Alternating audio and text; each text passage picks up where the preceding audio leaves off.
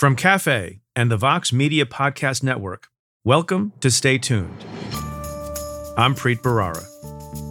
If I were the AG, I would expect at some point um, a prosecution memo that would probably lay out um, all the reasons why charges should be brought against, you know, the former president, other people in the White House, people at the Justice Department, and people outside of government.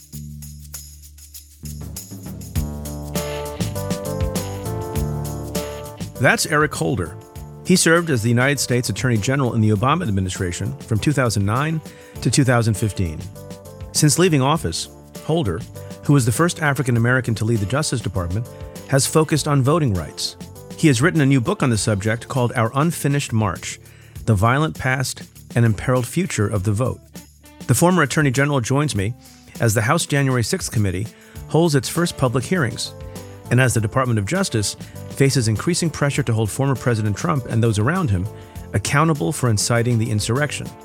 Holder and I discuss whether DOJ will indict Trump, but we also have a wide ranging conversation about justice and the rule of law, including Holder's fight against partisan gerrymandering and what he makes of the so called progressive prosecutor movement. That's coming up. Stay tuned.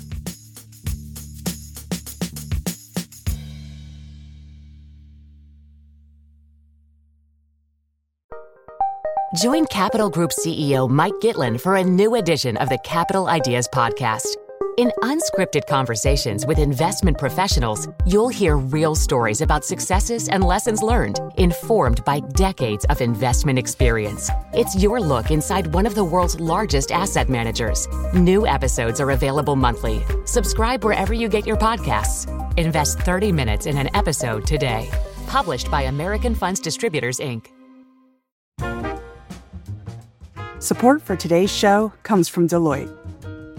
Do you want a career that meets you where you are and takes you where you want to go? Whatever your individual ambitions, motivations, and skills may be, discover your potential at Deloitte. Right along with purpose driven teams and a difference making culture. Be seen for who you are and celebrated for what you bring. Discover your impact at Deloitte. Learn more at deloitte.com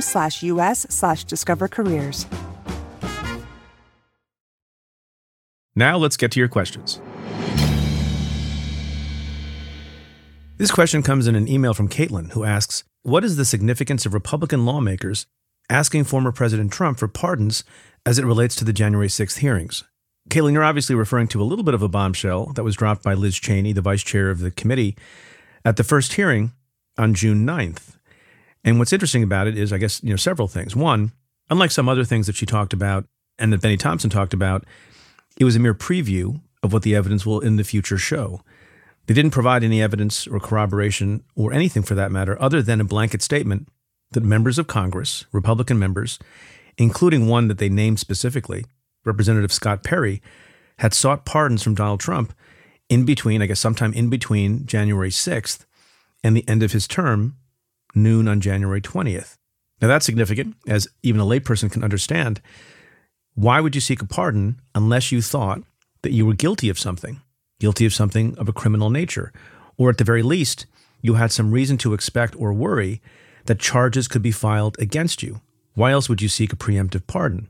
In the context of a hearing like this, when the committee writes its report, if it has real evidence of the seeking of pardons by Perry and others, that gives an impression of consciousness of guilt, something the prosecutors call it when people exhibit some behavior or some conduct that shows they have some awareness that they might be guilty of something. In a way, it's a version of a kind of confession. It says something very real about the state of mind of the people who are seeking a pardon, which is, by the way, itself an extraordinary form of relief, and particularly extraordinary when it's sought preemptively without there having been a charge or even an investigation at that point. What I think is also interesting is that the named member of Congress, the Republican representative Scott Perry, very stridently denied that he had sought a pardon. So you have a strident statement by Liz Cheney that pardons were sought. One of the people who sought a pardon was Scott Perry. Scott Perry denies it. We'll see how the hearings unfold. But one of the things I'm looking forward to is seeing what the evidence is, seeing what the corroboration is, seeing how strong it is, and whether or not Scott Perry is going to have to eat his words, or he's just going to call people who testify to that liars, which I suppose is possible as well.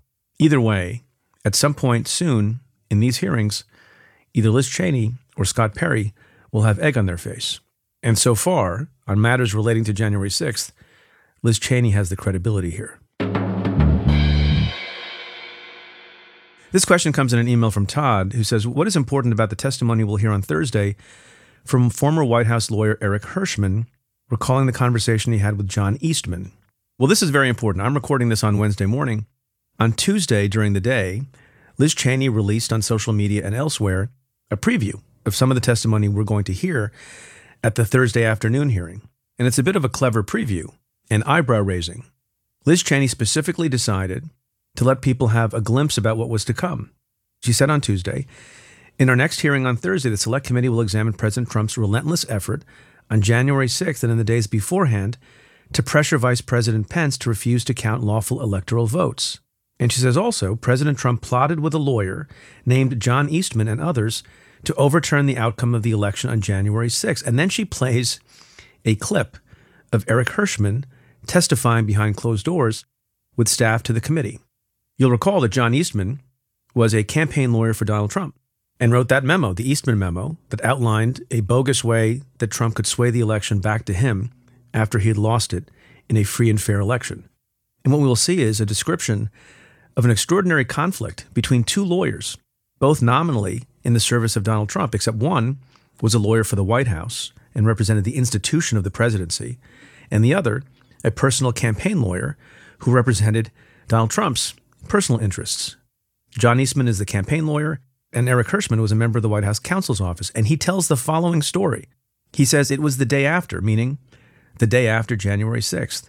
And he's talking about a conversation he had on the telephone with John Eastman.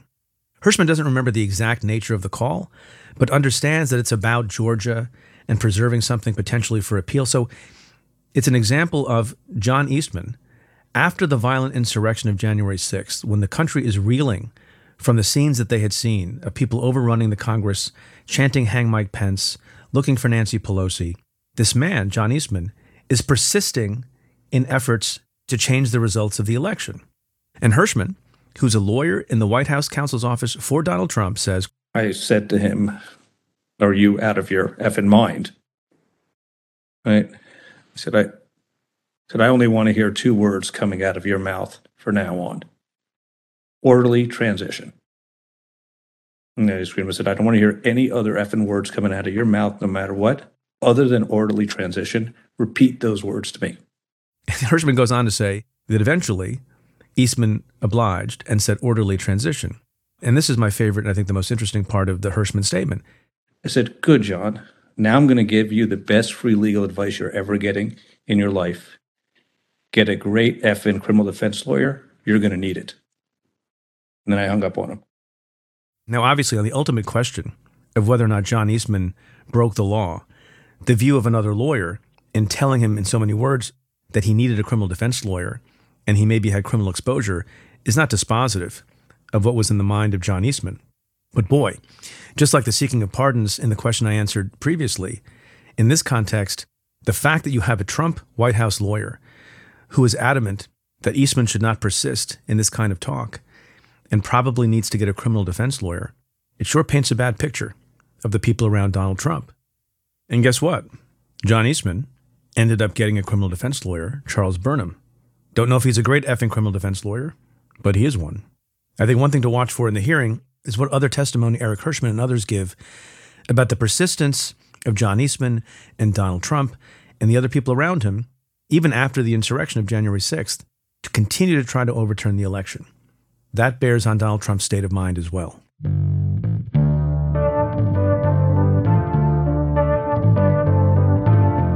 We'll be right back with my conversation with Attorney General Eric Holder.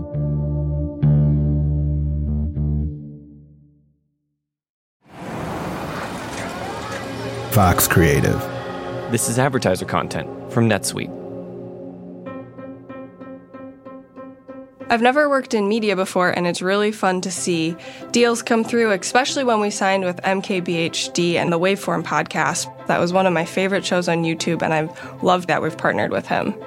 I'm Christina Ho Rodriguez, and I am a senior manager of revenue accounting at Vox Media. At Vox, I'm not so siloed in my own revenue accounting department. I'm getting to see the big picture of, of what the company is working on. In my first year, the company went through a really big merger with another media company, and we switched from our old ERP system to NetSuite. We had to integrate NetSuite really fast. It was very user friendly right out of the box. Over the last couple months, our team developed a new revenue reporting module that makes our reporting much faster, much more automated. I have a lot of hope with what we can do in the future with NetSuite so that we're able to optimize, make our team a lot more successful, and improve our processes. We're only as good as our best data, and NetSuite allows us to see it all. Discover the power of NetSuite, a leading cloud financial system serving more than 37,000 businesses. Download NetSuite's popular KPI checklist designed to give you consistently excellent performance absolutely free at netsuite.com slash preet. That's netsuite.com slash preet to get your own KPI checklist.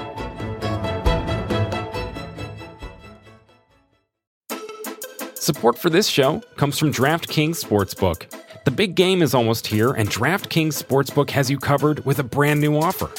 New customers can bet on the big game and turn 5 bucks into 200 instantly in bonus bets. Download the DraftKings Sportsbook app now and use code PREET. New customers can bet 5 bucks to get 200 instantly in bonus bets. Only on DraftKings Sportsbook, an official sports betting partner of Super Bowl 58 with code PREET. The crown is yours.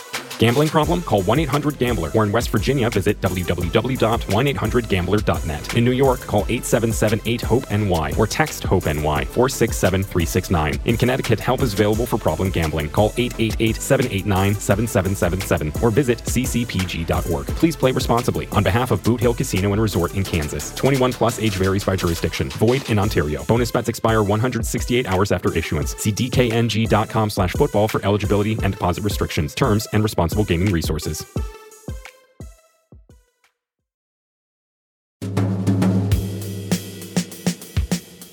In 2012, Democrats running for Congress collectively received 1.4 million more votes than Republicans. Despite that, the GOP won 33 more House seats. That's because Republicans had aggressively gerrymandered the congressional map following the 2010 midterms. As the chair of the National Democratic Redistricting Committee, Eric Holder has spent the last few years working to make sure that doesn't happen again. All right, this is going to be fun. Former Attorney General Eric Holder, welcome to the show. Preet, it's always a pleasure to talk to you. So, congratulations on the new book, a very important book, Our Unfinished March The Violent Past and Imperiled Future of the Vote. We'll talk about voting issues, which I know is, is the, the issue that drives you since you left public office. And as you say, the right to vote is the right that ensures all our other rights. But before we get to that, just because it's on everyone's mind, sure, and it's newsworthy, and you used to be the attorney general, and I'm wondering what you think about how the current Justice Department is handling the insurrection of January 6th. Uh, there have been two hearings so far. I should I should note for the audience that we're recording this on Tuesday afternoon, June 14th. So there have been two hearings by the time this airs, there will have been another here. Have you been watching? And if so, what's your impression? Yeah, I have been watching. And, you know, I think what I find unbelievably amazing is that as bad as I thought the Trump administration was, there's even more there's even more dysfunction there than I thought. Uh, to hear, you know, Team Normal as opposed to uh, you know whoever the other people were um, the descriptions of former President Trump and his inability to deal with uh, reality. It was uh, it's been a pretty amazing look at what I th- what I think is probably one of the worst administrations we've ever had, and with that low bar that I had, we've gone even below that. How do you think the committee is handling itself, both in the investigation and in the referrals made to the Justice Department and in the public hearings themselves? Yeah, I think in, in the conduct of the hearings, I think they've done a good job. I think they've um, paid attention to the notion that this has to be compelling television. It has to be a compelling presentation that they're doing. And so I think the use of video clips uh, and the way they have used them makes a great deal of sense. Um, the live witnesses who were on, um, you know, yesterday, I thought were the way in which they were examined. I, I thought was done well. Um, also, you know, w- with regard to um, the referrals for contempt, uh, I think that was appropriate. And you know, the Justice Department has made determinations, I guess, of, with regard to two of the four to you know to proceed. So I, I think the committee's actually done um, done quite well. Um, I, I, think that the uh, the presence of uh, Representative Cheney has had uh, a real impact. Um, I think that you know the, the Democrats are are quite capable, um, but I think she brings a, a certain dimension to the uh, to the committee that uh, is, is going to help them. Uh, I, I, think get to a, a good place tonight. I say this to my Republican colleagues who are defending the indefensible. There will come a day when Donald Trump is gone, but your dishonor will remain. Do you think there's an, and I totally agree with you, particularly about Representative Cheney. Do you think there's an argument that has some merit about the illegitimacy of the committee because there's no one on there who is sort of a pro Trump figure? No, not really. I mean, I think, you know, facts are facts. Um, and clearly there was a desire to create a truly, you know, bipartisan commission. Uh, well, yeah, commission to start, and then a committee, I guess, as, as a fallback where you'd have maybe an equal number of people. But I think at the end of the day, instead of hearing the, the, this kind of stupid and, and silly partisan wrangling that we would have been subjected to, we're just getting um, a group of people determined to find out what the facts were and then share those facts with the American people. So I don't think that, uh, you know, I, I, think seriousness is more important than, um, you know, partisan representation. And the fact is, I think that both um, Cheney and, and Kinzinger are, are, I think, are you know very serious people and taking the job um, seriously, you know, as well as as the Democrats. So there there is you do have the capacity to say that you know, it's bipartisan in the sense that you have very conservative. I mean, you got to understand this. You know, they are very, very conservative. Republicans here who have, um, as you know, we, we say all the time, but I, it's I think it's worth it's worth saying here. They've put um, you know country before party. Is you know as not just the former attorney general, but the former deputy attorney general, former U.S. attorney. You have had a lot of intimate experience with the Department of Justice and understand the values that it's supposed to stand for and have tried to guard those both in and out of office. Is there some aspect of the shenanigans going on at DOJ towards the end of the Trump term that disturbs you the most? And I, I can give you I'll give you one option, and that is the collusion of a hitherto unknown and unfamous official named Jeffrey Clark with the president to try to do something to overturn the election in Georgia. Is there some is, is it that or is there something else that disturbs you the most as a veteran of the DOJ? All right. Well, we don't have enough time to go through all the yeah. things that disturbed me about the Trump Justice Department. But looking at the end, I mean, yeah, the role that Jeffrey Clark appears to have played um, in colluding to, in essence, uh, foment a coup um, you know, in, here in the United States to stop the transfer of power uh, is extremely disturbing to me, and it is something that I hope will be looked at by the existing Justice Department. Uh, I hope that it will be explored by the committee. I understand that there was supposed to be a segment that they're going to be looking at um, at the Justice Department itself, but I also hope that people um, don't fall for um, you know, the Bill Barr uh, presentation of himself in the sense that he's trying to make himself out to be a hero. He says, you know, stuff was was was bullshit. Um, and the reality was, you know, that immediately after the election, he reversed a longstanding Justice Department norm that says you don't really launch investigations until the, the votes are certified. Um, before the election, and this is while Trump was in the process of making those outlandish, um, unsupported claims. And earlier in, in, the year, he was, you know, trying to push his U.S. attorneys to do a, a great deal with regard to finding of, of voter fraud. So, you know, and there's a lot of information that Barr could have shared. Um, in a more timely way, such that uh, it might have affected his book sales, but also might have had a positive yeah. Im- might have had a positive impact on the on the nation. Did you did you know Bill Barr from before? And if so, I, I imagine you did. Do you think he changed, or there were aspects of him that you just didn't appreciate? Yeah, I didn't know him well. I think we only met a couple of times, mm-hmm. and actually, it was when he was, um, I guess, the GC at. Uh, Verizon? At, at, Verizon, yeah. When Verizon merged uh, with, with a company that I was on the board of directors of, and I, I think we just met briefly then. And I actually thought that his appointment after uh, Jeff Sessions left was going to be a good thing for the Justice Department. you and my, I both, and we were both incorrect. Totally, we were totally incorrect. I mean, my perception of him was formulated on the basis of what I thought he was during his prior time as uh, as Attorney General. Upon closer examination of that, and I didn't do that. Um, I should have been a, a lot more worried um, than I was. I should not have been as optimistic about his appointment um, as as I was. Um, he was an utter disaster um, for the Justice Department. Um, he compromised the independence of the department. He trashed norms for partisan and ideological reasons. Uh, he was an extremely divisive force in the nation and a poor leader for an institution that you and I both revere.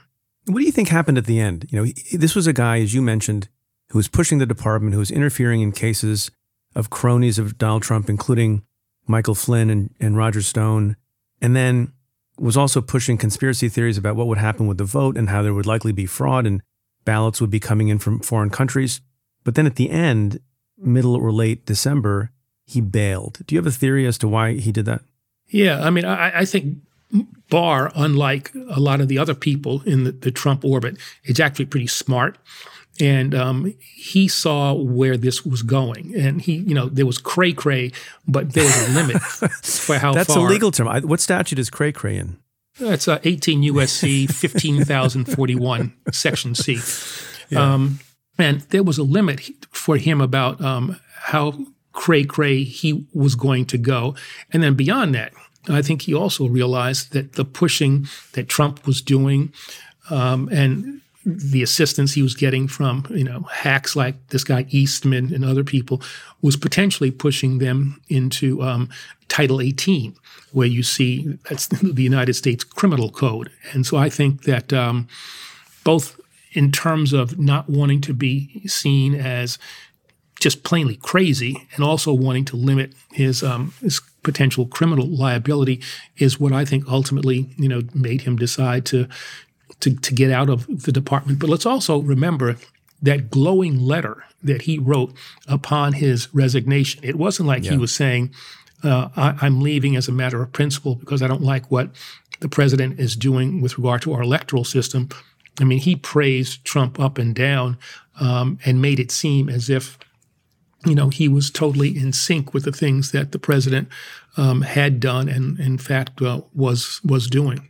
It's a little bit odd, also, from my perspective, because unlike some other people who remained sycophantic, Bill Barr is not running in a Republican primary for Congress, mm-hmm. so he doesn't need the endorsement. You know, that's one of the reasons at the beginning when he was named that I was a little bit more optimistic because he's not a politician. He's at the end of his career, and you know, he said as much. You know, I'm not running for anything. I'm not doing any other job after this. Didn't matter. Um, do you have a view on Rod Rosenstein, the former Deputy Attorney General, and how he conducted himself? Yeah, you know, I've known Rod for uh, you know a fair number of years, and um, you know, I, I I hoped that he again would be another place where another source of both sanity and uh, and tradition within the department. And then, as you examined, you know, the role that he played with Sessions, uh, with, with regard to how uh, kids at the border um, trying to get into the United States at the Mexican border um, were treated. That was, to say the least, um, you know, extremely disturbing. Um, and I, I, think, you know, a, a, lot of people get got a little too close to power, um, and maybe didn't have within them the, the moxie that you need to be able to tell a, a superior uh, no or to go against a policy that you know that you have to know is just wrong, that's inhumane. Um, so I would say that you know I as much as I've liked Rod and, and, and worked with him, I would say that uh, his performance as as deputy was deficient in a you know in a lot of ways. Yeah, I mean, I yeah, I agree with that. So, so the, the main question that people have on their minds is separate and apart from what the committee is doing. What is the likelihood that there will be criminal accountability with respect to Donald Trump? Have you seen enough? And this is a question I always get, so it's nice to be able to ask someone else who used to outrank me the same question. Have you seen enough evidence to make the case that Donald Trump violated a statute? Well, first off, let's just clear something up here in, in a quick 20 seconds. Uh, I was the Attorney General of the United States. Preet was the United States Attorney for the Southern District of New York. If you think that in any way I was Preet's boss or that he was anything other than the Lord of uh, of Manhattan and you know related environs, it's a fiefdom. it's, it's a fiefdom. Yes. So let's just make that perfectly clear. We were um, we, we, were colleagues. Let's put it that way. I was insubordinate uh, only infrequently. you were actually one, you were actually one of our best. Uh, all kidding aside, one of our best U.S. attorneys, and actually, I think we'll go down in history as one of the best um, U.S. attorneys for the Southern District of New York. And when I say that, that is a substantial compliment. You think you think better than Rudy? Uh, it, it's it, it's close. It's close. Um, yes, yes. I, I, think substantially better than Rudy. Um, but, but, you know, it's interesting. Rudy has to be viewed not only for what he did in the Southern District, not only what he did as mayor, but his I don't know how do you put it his subsequent career, which diminishes everything that happened, um, everything that he did that he did before.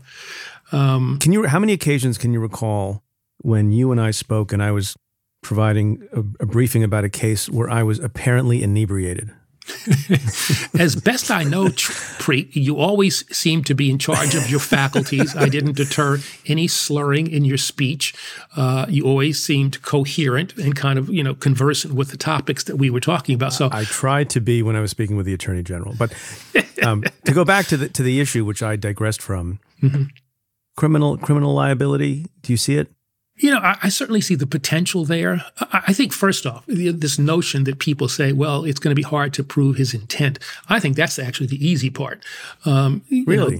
Know, yeah. I mean, all this, Trump either had to be, um, he's either a liar or he has to be delusional. Uh, I mean, how could it, you know the, the intent thing all revolves around whether or not he actually believed that he was cheated out of a victory.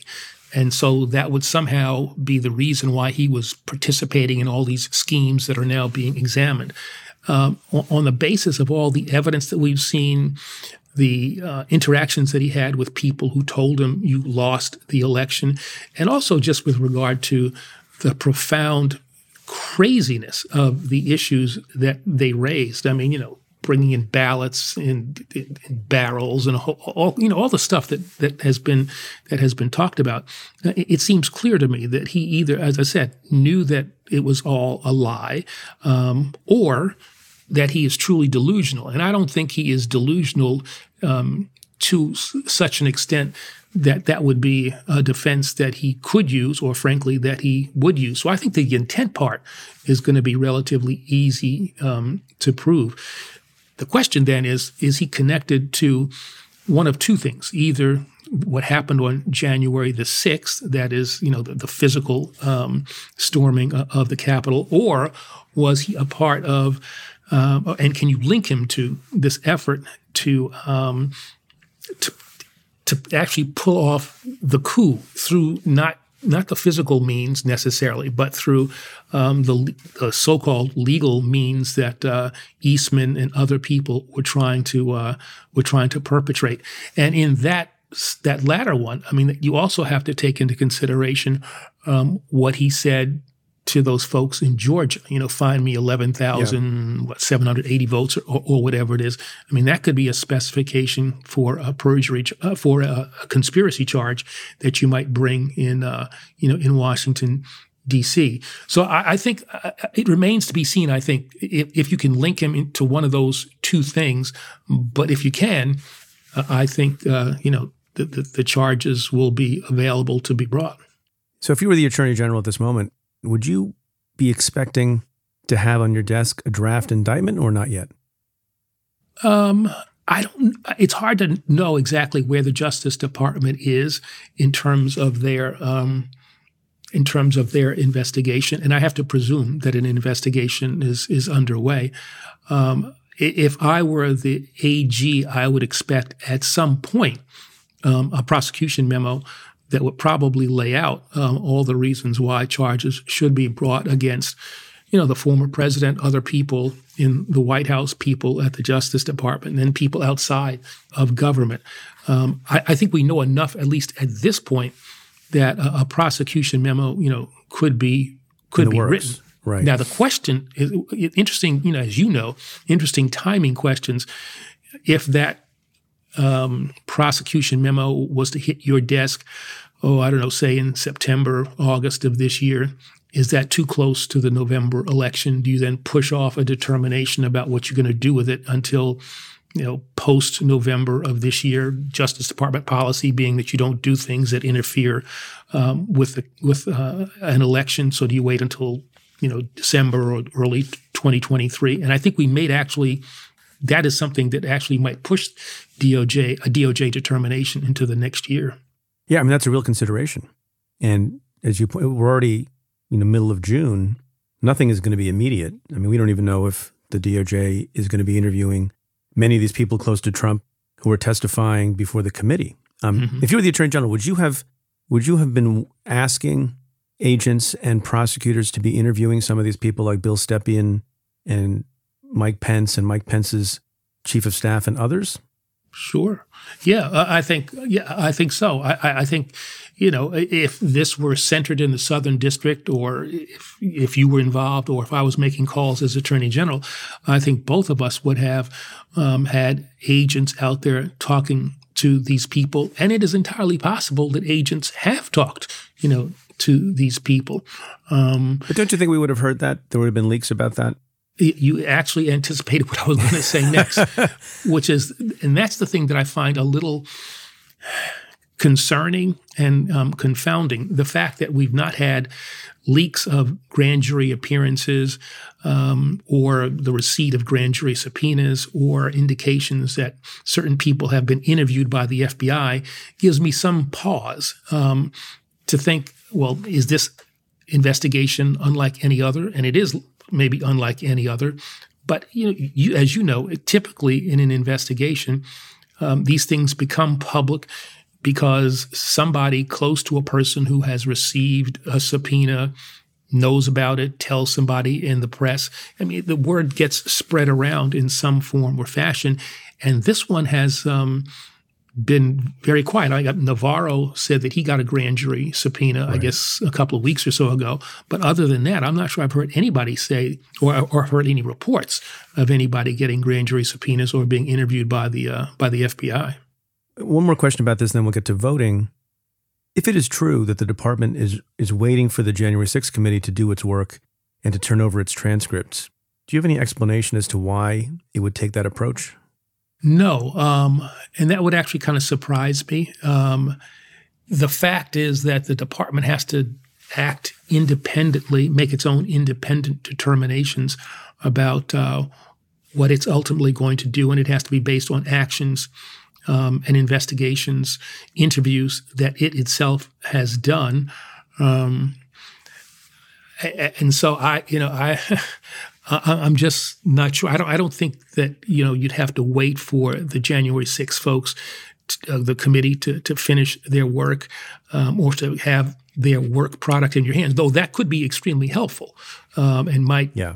you know might actually shorten the amount of time that you have to spend in the field making determinations about who it is you want to interview or whose credibility do you want to you want to test. It, it appears the way the January 6th committee is working that by the end, I think all of the things that um, prosecutors, investigators will want to have done will at least have been previewed in a very substantial way. And if nothing else, if nothing else, and I suspect it'll be more than that, if nothing else, it'll be one of the best guides that um, yeah. an investigation could ever have. We'll be right back with more of my conversation with Attorney General Eric Holder after this. Support for Stay Tuned comes from American History Tellers, The Underground Railroad, a podcast from Wondery. In the decades before the Civil War, slavery's grip on America tightened, but soon, a diverse group of abolitionists began to construct a clandestine path to freedom for the enslaved. Hosted by Lindsay Graham, not the senator, Wondery's podcast, American History Tellers, takes you to the events, times, and people that shaped America and Americans, our values, our struggles, and our dreams. And in the latest series, American History Tellers explores the Underground Railroad, a covert network of secret routes and safe houses operated by those committed to helping enslaved people escape bondage in the South. Facing terrible violence, retribution, or even death if caught, the Underground Railroad offered a path to the northern states for those enslaved people who risked the journey, and even went as far north as Canada, where their freedom was assured. You can follow American History Tellers on the Wondery app or wherever you get your podcasts. You can listen to this season of American History Tellers, The Underground Railroad, early and ad-free right now on Wondery Plus. 37,000, 25, 1. Those numbers might not mean much to you, but if you're looking to get the visibility and control you need to help make the right business decisions, they're the three numbers you'll want to remember. 37,000. That's the number of businesses which have upgraded to NetSuite by Oracle. NetSuite is a cloud financial system that can help streamline your accounting, financial management, inventory, HR, and more. 25. NetSuite turns 25 this year. And according to NetSuite, that's 25 years of helping businesses do more with less, close their books in days, not weeks, and drive down expenses. And then there's one, because your business is one of a kind. So you can get a customized solution for all of your KPIs. That stands for Key Performance Indicators in one efficient system. Right now, download NetSuite's popular KPI checklist designed to give you consistently excellent performance absolutely free at netsuite.com slash preet. That's netsuite.com slash preet to get your own KPI checklist. netsuite.com slash preet. So I want, I want to get into the discussion about voting rights and and and the voting opportunities that people have in this country Mhm. By way of a Supreme Court case uh, that has your name in it. I think you're only one of two guests who I've had on the show who have been a named party. Okay. The other is the other is Lee Bollinger, uh, who you know obviously. Yep. So the case is Shelby County v. Holder. It's been discussed on this pod uh, earlier. Could you just remind people in a, in a sentence or two what that case was about and why it was terrible? Yeah. Well, first off, I, I only call it the Shelby County case. Uh, I, I never want my you leave name. out the Holder. Yeah, I mean, it's like you know. Otherwise, it's like Dred Scott versus Holder or something. You know, you'd never want to. You never want to be that guy. That's Um, fair. That's fair. and I don't want to be so forevermore. Whenever you refer to it on your podcast or in private life, otherwise call it the Shelby County case. Um, Shelby County case was decided five four by the Supreme Court in 2013, and essentially gutted um, the Voting Rights Act by looking at a component of the act, the coverage formula, and uh, just to kind of boil it down, it, it essentially uh, took away from the Justice Department the ability to pre-clear um, electoral changes in so-called covered jurisdictions around the country, largely states in the in the South, but actually parts of, of New York State were covered by um, the the Voting Rights Act of 1965, and by taking that ability to pre-clear, which was to, in essence, say, well, right, if you want to change polling places or, or, or polling times, are you trying to purge voters or something in a covered jurisdiction? You have to get the approval of the Justice Department to do these things, and taking that ability from the taking that ability uh, to pre-clear away from the Justice Department freed up states and localities to do a whole variety of things that they did almost immediately after the decision, uh, the imposition of. Um, these unnecessary photo ID laws. Since the Shelby County decision in 2013, we've seen almost 1,800 polling places closed around the country, uh, almost you know, disproportionately in those states that were once covered by the act, and disproportionately in communities of color. Um, that decision, I think, along with Citizens United and the Rucho decision, which where the Supreme Court again five four said that they would not con- uh, consider whether or not partisan gerrymandering was violative of the United States Constitution. I think those three cases will um, be viewed uh, 50 years from now, maybe shorter than that, um, in the same way that we look now at. Uh, I'm getting a little too technical, at the, at the Lochner era cases of the Supreme Court in the early part of the 20th century. Lochner v. Holder, right? Uh, no, no, I was I was not around for those.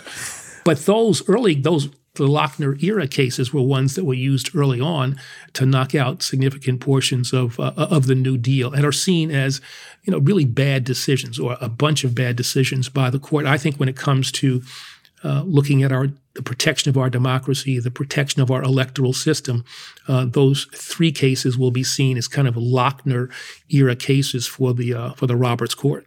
I'm going to get to the particular scenario of gerrymandering that you talk about a lot in your book, Our Unfinished March. But generally speaking, what is the greatest impediment to widespread voting, uh, particularly on the part of uh, minority communities and others at this moment?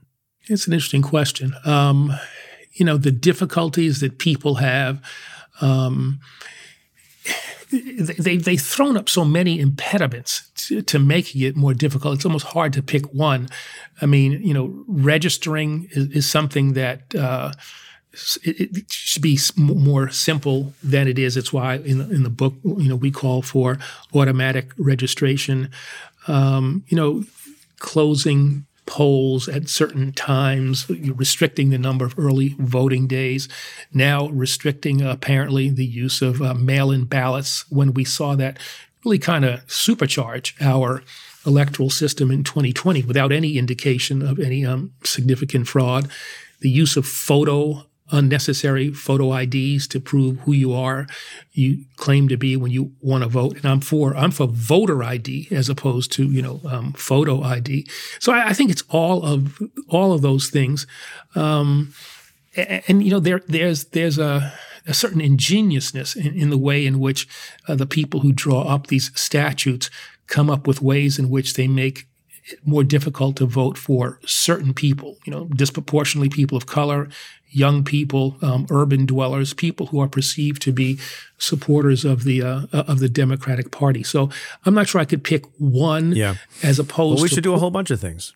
Yeah, as, as opposed to, as opposed yeah. to pointing to this constellation of uh, inappropriate things that they've gotten behind.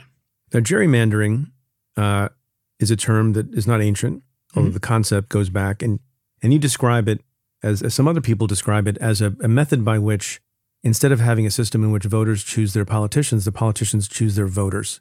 Right. What's so bad about that?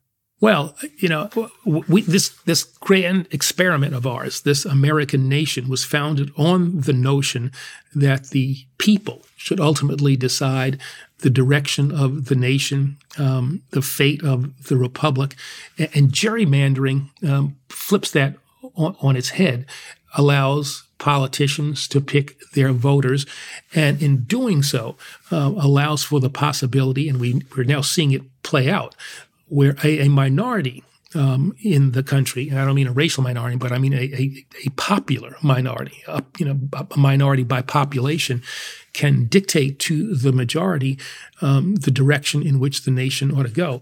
Very practically, you know, we're all concerned about what's going to happen with regard to the Mississippi case and whether or not Roe versus Wade um, gets uh, gets overruled. The Supreme Court is looking at statutes that have really cut back on Roe or want to you know have Roe overruled, passed by gerrymandered state legislatures uh, state legislatures that are do, state legislators who are doing things inconsistent with the desires of their constituents, but because they're in gerrymandered safe districts, face no electoral consequence.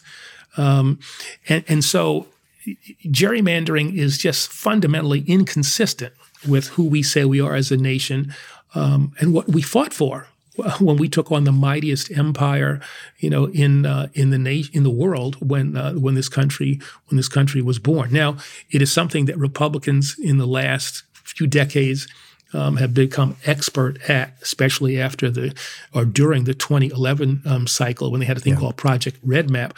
But Democrats have been guilty of it, you know, um, as well. In fact, in the book, I talk about as best I could find, the first instance of gerrymandering uh, was when Patrick Henry gerrymandered so that uh, he was either James Madison or James Monroe. He didn't like one of the Jameses. Uh, he, he drew a district in such a way to ensure that one of our, of our future presidents, one of our founding fathers, either James Madison or James Monroe, um, could not get a seat to which he was otherwise entitled. So gerrymandering goes back, you know, that far. So, so what's the solution? Who should be determining electoral maps? Because there's controversy even when a special master gets appointed by yeah. a judge who's supposedly going to be independent, and then they draw up a map, and this has happened in New York's 10th district. I don't know if you've been following that. We had Mondaire Jones on recently, mm-hmm. who's going to run in that district. Um, and our former colleague, my friend Dan Goldman, is going to run in that district. But then there's criticism that an unelected, appointed single individual has drawn up the map. How should we be determining who, what the districts are? Yeah, I mean, I think that uh, I've looked at a variety of ways in which it's done around the country, and I ultimately come down on in, on the side of these independent commissions.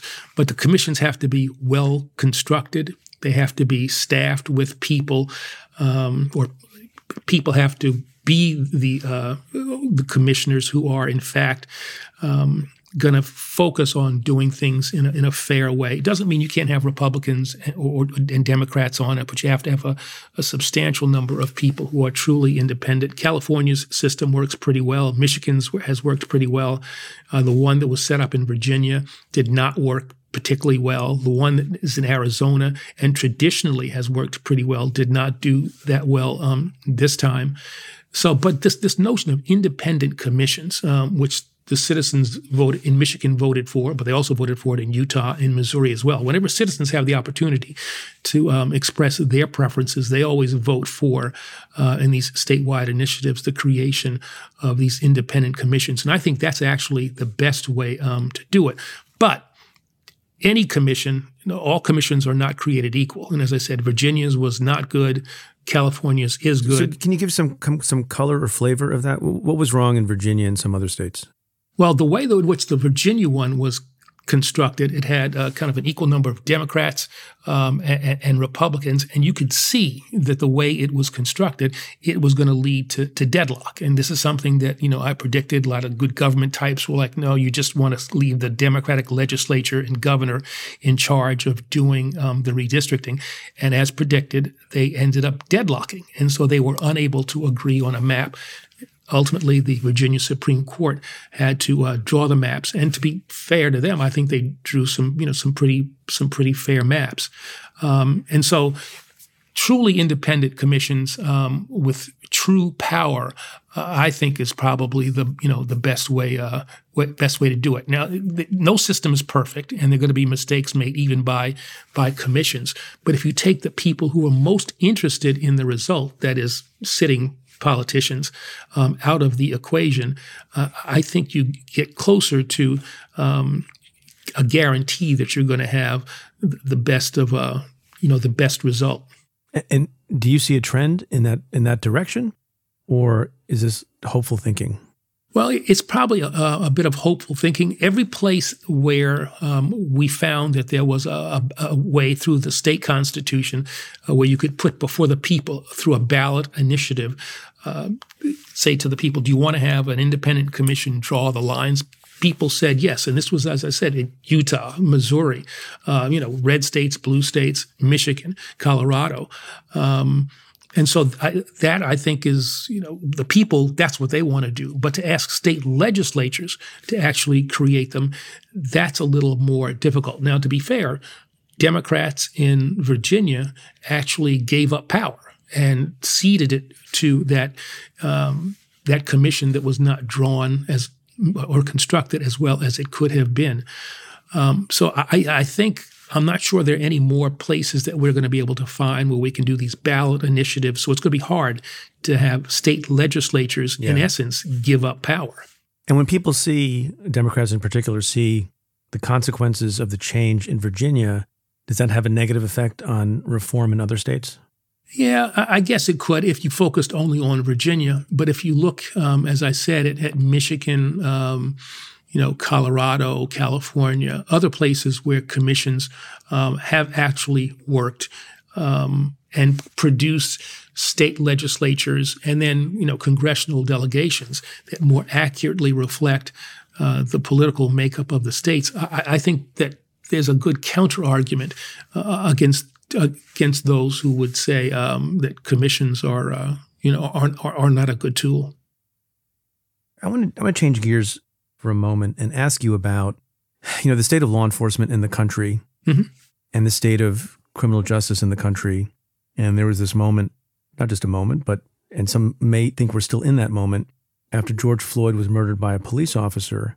Now there are a lot of concerns about rising crime, and people have debates and disagreements about the nature of the rise, the extent of the rise, what the causes are.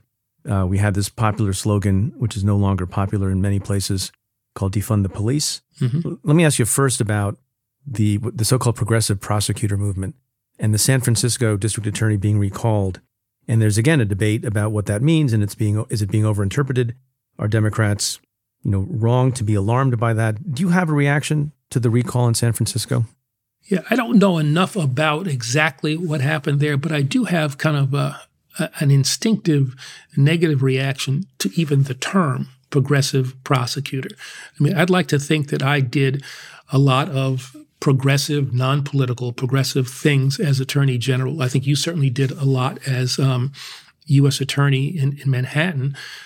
But progressive prosecutor to me is, is kind of a that has a political ring to me, as if you're bringing an ideological um, view into uh, what essentially is, you know, the criminal justice system, which you'd hope would be immune from that. Doesn't mean that you shouldn't have policies that are more humane, um, policies in place that are really consistent with the notion of deterrence, um, rehabilitation, um, accountability, you know, all, all of those things. But I, I, I think that sometimes you can take a concept, you know, a little too far and um, infuse it with uh, with as I said, ideological things, and that at time that will run in tension um, with what I think a good um, functioning criminal justice system should look like. Because you've seen it from the other side, where you know the, the tough on crime crowd uh, put in place these really draconian um, drug laws, where people with you know nonviolent offenses uh, would go to jail for 5, 10, 15 years, you know, perhaps longer longer than that. Um, and so I, I, I, kind of recoil a little bit at the notion of being a so-called progressive prosecutor in the same way that I re- recoiled at the notion, uh, you know, we're not good on the Democratic side with slogans. It appears, you know, we should Um, stop with the slogans. Actually, I mean, with, with this, you know, this notion of defund the police. It's like, well, what does that mean? Uh, you talk to people in our most distressed communities. They don't necessarily want the police defunded as much as they want to be treated fairly. Um, they want punishment to be commensurate with uh, the nature of, of the conduct. Um, they- they're looking for, you know, just equality in the criminal justice system, not necessarily, you know, a pullback of uh, of those forces that are put in communities to keep, uh, you know, regular citizens safe. yeah, people want people don't want crime to come back. You know, it's, it's interesting. You see a lot of people show these charts uh, that show well, crime was very, very bad, and violent crime in particular was very, very bad in 1992, Mhm. and the crime rate now is well below that. But that's not how people think, and that's not how people think about the stock market. You, you, the, the stock market, the S and P 500 just went into bear market territory. Mhm. It- it is not pleasing to people because that's how human brains function to say, well, yeah, but the S&P 500 is way above the level it was at in 1992. Hmm. People care about current trends, and if it's Right. less safe than it was 2 years ago, that's much more important to people than it's more safe than it was 30 years ago. Mhm. Um, do you think that the balance can be struck between you know, public safety and fair justice and equality? Uh, and how is that best struck? Yeah, I don't think that there's a tension between, um, you know, keeping the American people safe um, and doing so in, in such a way that um, the criminal justice system um, is viewed as being um, a fair one. Um, it means, you know, arresting people when they, um, you know, commit crimes, holding them accountable, and then coming up with sentences that are commensurate with, uh, again, w- with their conduct. It means thinking about alternatives to incarceration. Um, you know, it means also uh, dealing with uh, the underlying social problems that tend to, uh, to to breed crime. You know, it's uh, it's interesting to me that when we were dealing, I guess, so, you know, in the 90s, early 2000s, with the crack problem, society's response was simply to use the criminal justice system. Let's lock people up, you know, in huge numbers and for, uh, you know, disproportionate amounts of time. Now we're dealing with, um, you know, a, a, drug problem that is not necessarily seen as, as, a drug problem of the inner city, uh, of people of color, um, you know, synthetic drugs, things of that nature, and dealing with um, people who are who are white, part of the majority community, and there is a much greater um, view that we should use see this as, as a public health crisis. Um, and you know, I, I, think that there needs to be um, you know a mix of you know I'm not saying we should go back to the old days and, and just use you know criminal justice as the response. But i think the more enlightened approach that we're taking now is something that we should have probably used um, you know during the, the, during the crack epidemic. And that would have had i think a whole bunch of positives that would have um, that would have flowed from it. I have another question in this vein and it is how you talk about the police. So obviously as the as the U.S. attorney, I worked with law enforcement agents and with the New York City Police Department you have been a supporter of police and law enforcement your whole life. I think various police mm-hmm. organizations endorsed you for the various positions that you've had. And then George Floyd gets murdered by a police officer and these other shootings that are not justifiable. And I'm sure you've come across people who have a very, very terrible view of the police generally. And you, particularly as Attorney General, had to preside not only over law enforcement actions in which you partnered with law enforcement agents and the police, but also take civil rights actions and do reports like was done in, in Missouri during the time you were Attorney General. And I guess my long, my long-winded question boiled down to its essence is how do you talk to people about the police in a way that they find understandable, given the various roles that you've had? Yeah, you know, it's interesting, Preet. Um, as much as I'd like to think of myself as a supporter of the police, um, my brother, he was a retired cop, um, and I served most of my professional career in law enforcement positions within the Justice Department. There are people on one side of the, you know of the political spectrum who thinks that Eric Holder hates the police. Eric Holder hates people in law enforcement, which I always find I like just totally laughable, befuddling to me. Um, on the other hand, there are people on the other side of the spectrum who think that I'm an apologist for um, you know police misconduct totally inconsistent with uh, you know the fact that we brought record numbers of these pattern of practice investigations against um, police departments around the country.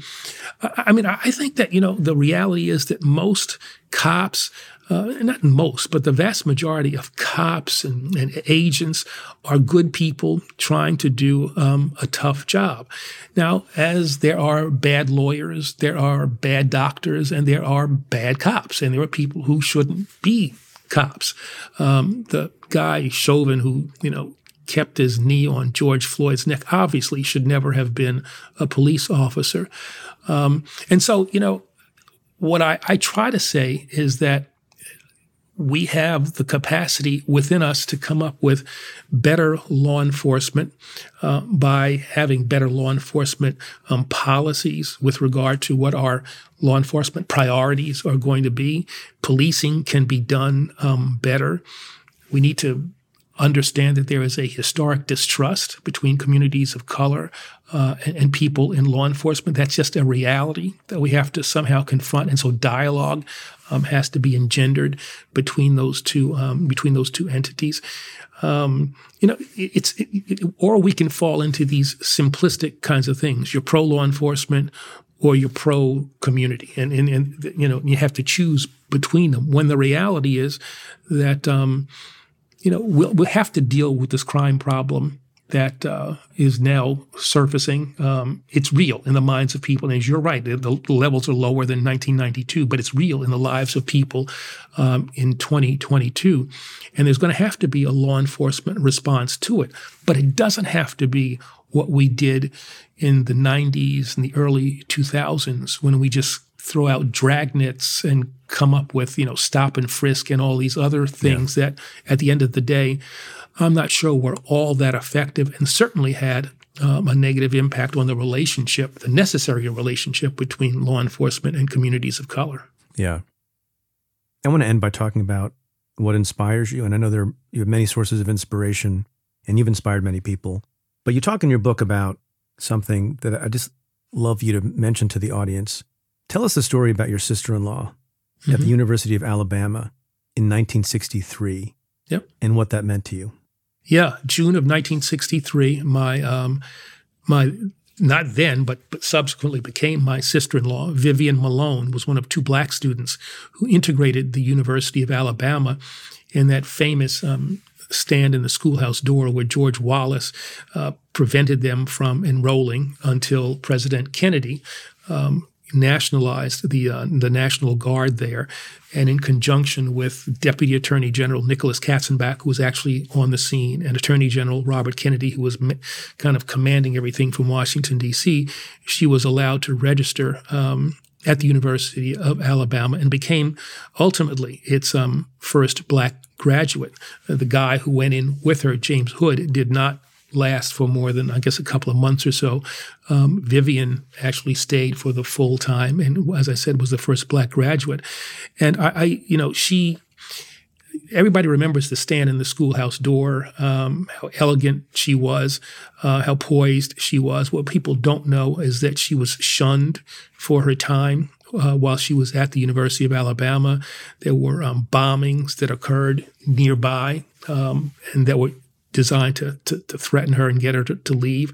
The place where she was going to stay um, before she was going to, to register was actually a black hotel was actually firebombed, and so she was held uh, in secret at the, uh, the home of the secretary of the head of the local NAACP until the day in June when she and James Hood were taken to enroll. And Vivian's poise, um, her courage, um, you know, her ability to um, focus on the mission, which was, you know, her her family, my wife's family. They've been Alabama residents going back to the as we can best we can figure out to the uh, 18th century, and yet they were denied the ability to go to uh, their state school simply because of the color of their skin. Um, and so she always we lost her too soon, but um, she is continues to be an inspiring presence in my life, not only for what she did, but it always reminds me of the countless other people, uh, especially in the South, especially people of color, um, too often women who have been forgotten, um, who sacrificed, uh, who committed themselves, um, who risked their lives so that I would have opportunities that um, that they did not. The anniversary of her uh, integrating the University of Alabama was just about two, three days ago, and it's uh, it's always something that I tweet about on the day of that um, anniversary to remind people of uh, of people like Vivian. Um, whose names are not maybe known to us now, um, but who are nevertheless architects of the better America in which we all live. Did, did those events directly inspire you to eventually go to the Justice Department? Yes, they did. I mean, that event I remember watching from Queens uh, in my basement in uh, in East Elmhurst uh, blue, on a black and white TV, um, and being struck by kind of the, the enormity of what was going on at the time. I was twelve, and you know all the things that were going on in the South were kind of I didn't totally understand as a northern kid. Um, northern black kid, but I came to understand what was going on there. The freedom rides, um, John Lewis and the Edmund Pettus Bridge. You know, by that time I'm 14 years old, um, and all of that really kind of made me want to be like them and to fight for the things that they fought for. And it was later on that I decided that the law would be the vehicle um, that might best suit me to help in the in the cause in the way that uh, in the way that they did. You went to a terrific law school, if I may say so myself. Yes, the law school. That would the be law the school. Columbia Law School. The that Columbia would be right. Law School. Final question, sir. And you mentioned Queens. Mm-hmm. Are you a New Yorker or are you a creature of the District of Columbia? You know, I will forever be a New Yorker. Okay, good. I've lived in Washington now, um, I guess probably the majority of my life. And yet, uh, when I come when I say I'm, com- I, I, was just about to say, whenever I come home, and that means I'm coming home to to New York. Um, we landed at LaGuardia Airport uh, last night, and I asked the driver to go right past my house, which is very close to um, to LaGuardia. I just wanted to look at it at 24th Avenue and 101st Street. Malcolm X lived uh, just four blocks down from where where I lived. Um, this is a special city. This is a special place. This is the most exciting city um, in the world. It's a city that formed me. It's the city that um, that supported me. Uh, it's the city that I uh, continue to love. Attorney General Eric Holder, thank you for this important book, Our Unfinished March, and thank you for your service and your continued service. And I wish you well. Well, thanks, Brady. It's great talking to you. Thank you for your service. Uh, you were a great U.S. attorney, and you're an even better friend. Thank you, sir.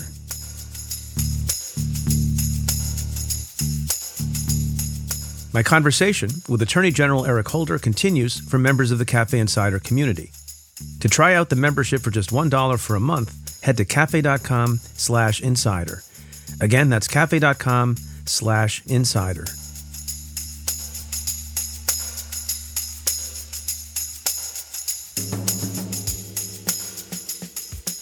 I want to end the show this week not talking about the violence in Ukraine or about the January 6th committee or about the doings of Congress, but something near and dear to my heart the public library.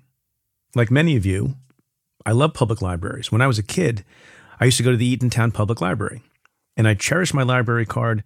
I think during the time I was growing up, I read every single book that was available, especially all the science fiction books in the Eatontown Public Library. When I got to high school, I needed a larger library in the days before Google and the internet, when you had to do a term paper to what seemed to me to be a gigantic library, the Monmouth County Library.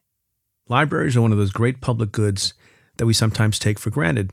A few stories related to libraries, if you can believe it, caught my eye this week, and I wanted to share them with you. That's right, multiple stories about libraries. First, I came across the sad news that Philip Baker Hall, the great and beloved actor, passed away on Sunday. If you watch Seinfeld, you'll remember him as Lieutenant Bookman, a detective for the New York City Public Library. The famously hilarious library cop character pursued decades of overdue fees and patrolled the library after hours. He was deadpan and committed to doing justice by the New York City Public Library. Jerry Seinfeld could clearly barely keep it together in his scenes with Hall. The Seinfeld role opened up many doors for Hall, who later became a favorite of the director Paul Thomas Anderson, and appeared in several of his films. Hall lived to be 90 years old. Just days before the news of Hall's passing, another story had caught my attention.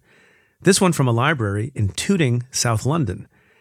As the BBC reported, a man named Tony Spence, who now lives in Port Moody, British Columbia, returned a book by mail to the Tooting Library that he had taken out in 1974. The copy of A Confederate General from Big Sur that he returned 48 years late, technically had an overdue fine of, get this, 6,170 pounds. But the library in South London agreed to waive it, which is a good thing. The library said it was surprised and delighted to have the book returned after not even realizing it had been missing. And why didn't they realize it? Because Tony Spence had checked out the book before the library had upgraded to a computer system.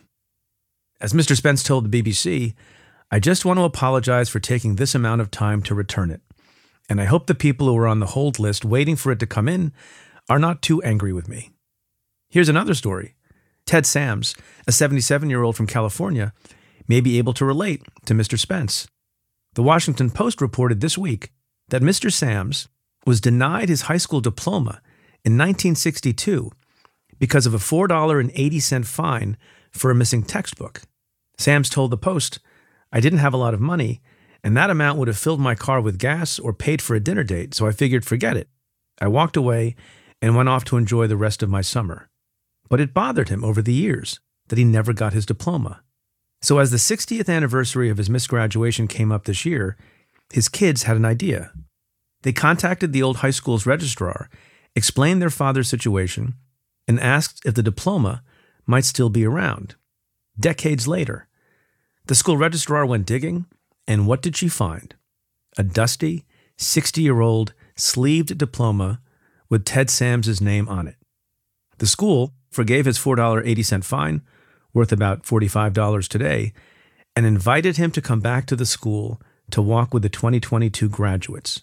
And he did, proudly clad in a bright royal blue cap and gown. Sams said about the experience, it was almost like being a teenager again. These stories together remind me, and should remind you, that it's never too late to do what's right, even something as small as returning an overdue book. And it's never too late for forgiveness either. And of course, my condolences to the family of Philip Baker Hall. For the record, Lieutenant Bookman would have never let those books disappear for all those years. May his legacy live on. Let me know if you have any great stories about your library. I'd love to hear them. Write to me at letters at cafe.com.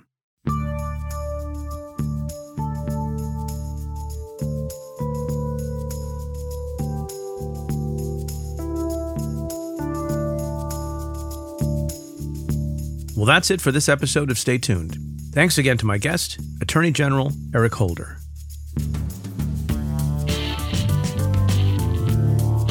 If you like what we do, rate and review the show on Apple Podcasts or wherever you listen.